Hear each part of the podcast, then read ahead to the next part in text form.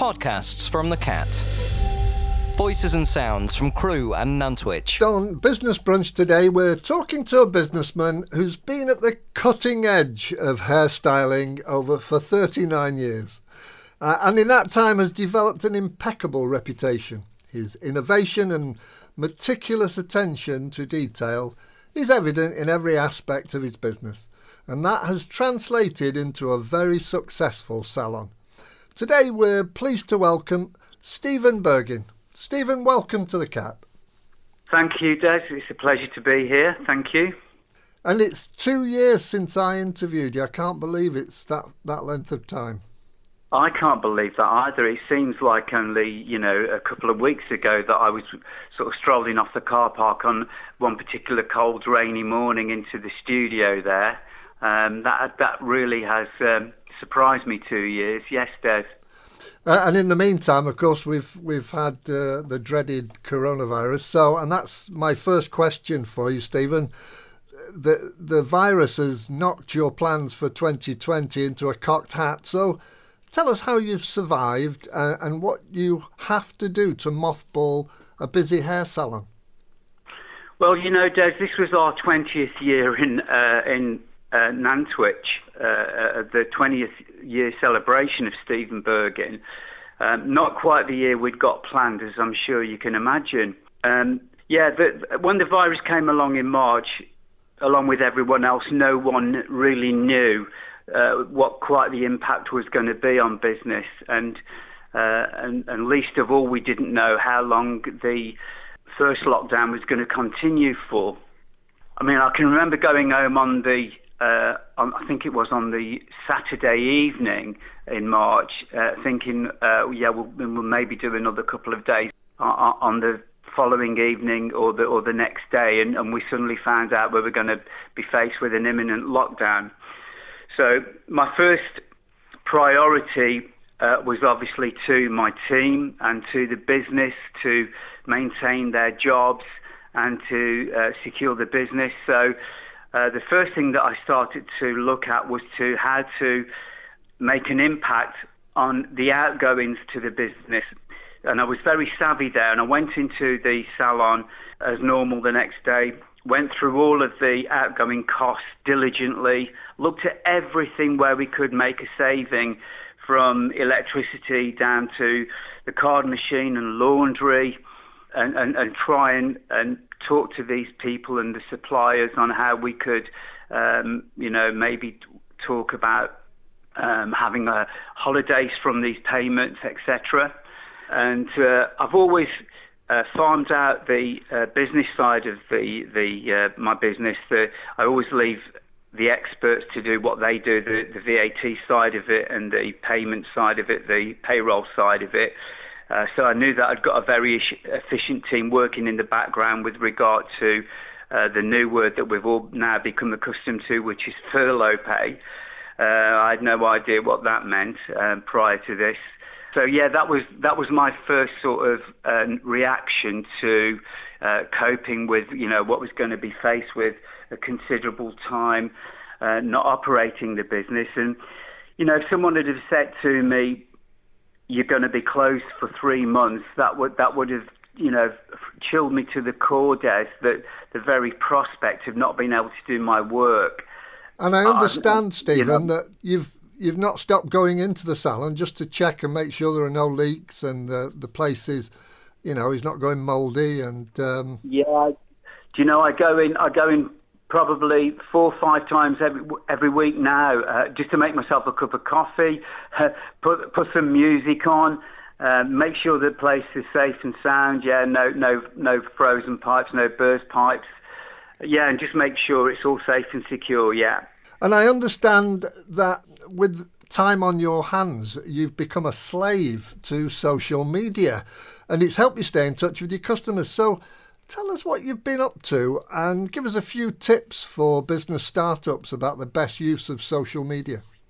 Yeah, I, I did. I, I got proactive on social media quite quickly, and I started doing uh, for, for us what was a series of, um, I called them hot hair tips and started the first one with, you know, the best way to actually shampoo and condition your hair, and then over the uh, forthcoming weeks, put a program of hot hair tips together uh, so that I was still communicating with my clients.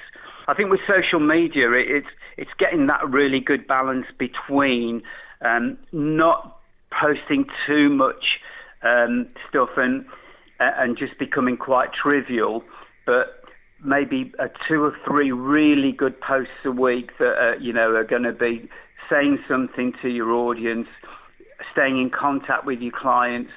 Um, accentuating that you you know you're still interested and you're being proactive and trying to communicate with them. So you're talking about as well, you know. Yeah, sorry to interrupt, but you're talking about quality rather than quantity. Yes, absolutely. Yeah, yeah. Oh, and what tips would you give to a business startup? Say somebody who knows what they want to do with their business, just not quite sure how to reach out to their potential customers. I think the most important thing with any business, Des, is to be clear on on what market you want to uh, uh, go for, and be clear on on your brand, uh, and demonstrate that through your branding and the way that you um, conduct yourself in business, and be and be clear on on the client that you want to walk through the door. Set your business up in every way for your. Think of your perfect client, the client that you if a blue sky day and a magic wand, the client that you'd want to walk through the door, uh, and and set your business up in that way to attract that person, and then you will attract. Uh, the people that you want to come to your marketplace. I think that's really important. And then, uh, as using social media for the first time, what would you tell them to, um, or what would you advise them to focus on? To demonstrate the brand, to um, show uh, visually and, and, explain as well what your business is all about. Um, if you can, I mean, websites are not as nowhere near as expensive as they were when they when I started out in business, and you know, in the early days of websites, so there was, you had to pay a lot of money for a decent website, but there are uh, much more uh, financially advantageous options now available uh, and, and, to you know to to get one set up. You're listening to a podcast from the Cat. Today's guest is Stephen Bergin from Stephen Bergin Hair Design. Uh, Stephen, your brand conjures a, a mixture of outstanding customer service and amazing creative ability. So, share with us how you begin to establish a brand and why it's so important to your business it's, uh, important to establish a brand, and, and why it's been so vital to my business there. But when I started in Nantwich, which was 20 years ago, there were already 15 salons in town. So I knew that we had to have a, a different, a different point of sale um, and a different delivery. And it was always to me that being really clear on how we were going to deliver that service. And when the client walks through the door, I always convey to my team that we we should control that situation and take the client on a journey, uh, which starts at the door.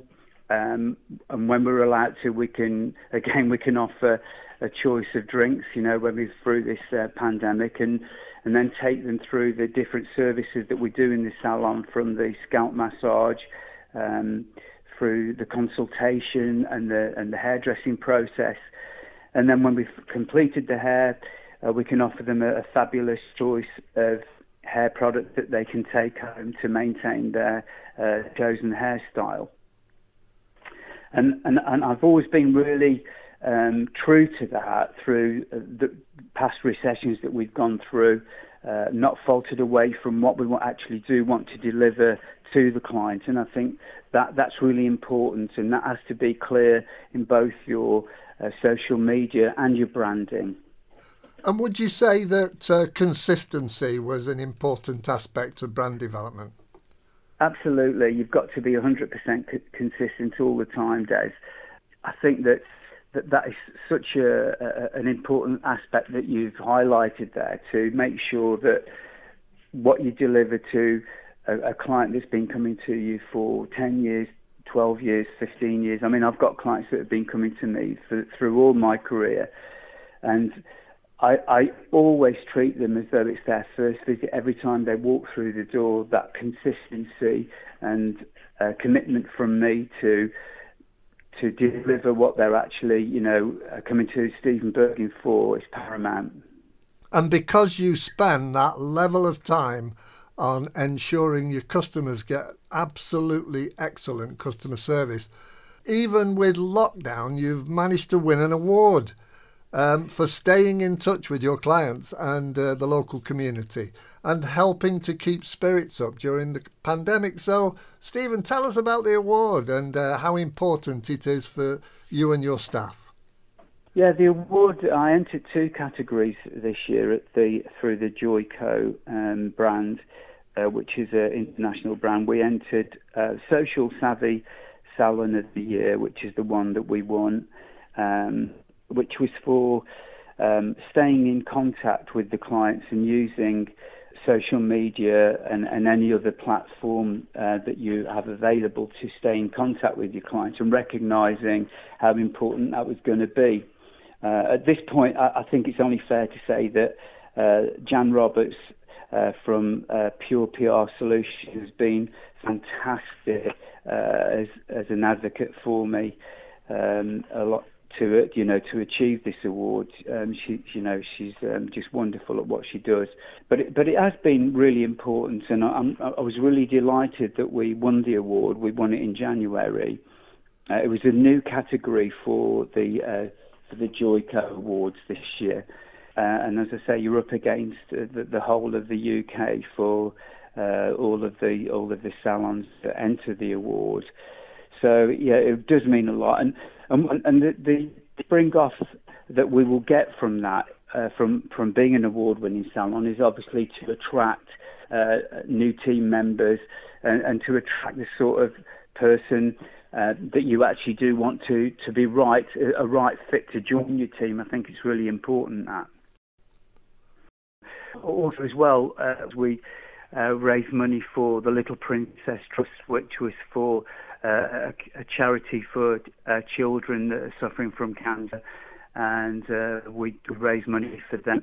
And we're currently waiting to do a 10 mile walk for uh, the water charity, which is for children in Africa um, that um, can't get water. So we're actually doing a, a 10 mile walk when we're allowed to do it as a group again uh, to raise money for, for that cause. Um, so we're, as I say, we, are keeping our clients informed through uh, through our social media platforms all the time. Well, congratulations to uh, to you and your team for um, for winning the award. From everybody here at the Cat, Stephen, terrific effort and um, and keeping in touch with your clients and the community during difficult times. So, before you go, Stephen, tell our listeners how they can find more information about your salon. Okay, Des, yes, for sure. Um, well, we uh, have the Stephen Bergin Facebook site and we have a Stephen Bergin Hairdressing website. And uh, we're still being very proactive on our Facebook page, Instagram pages uh, about what we're doing currently with current trends. Thanks very much for coming on The Cat today. You're welcome. Thanks, Des. Go to listen.thisisthecat.com for more podcasts and more ways to listen.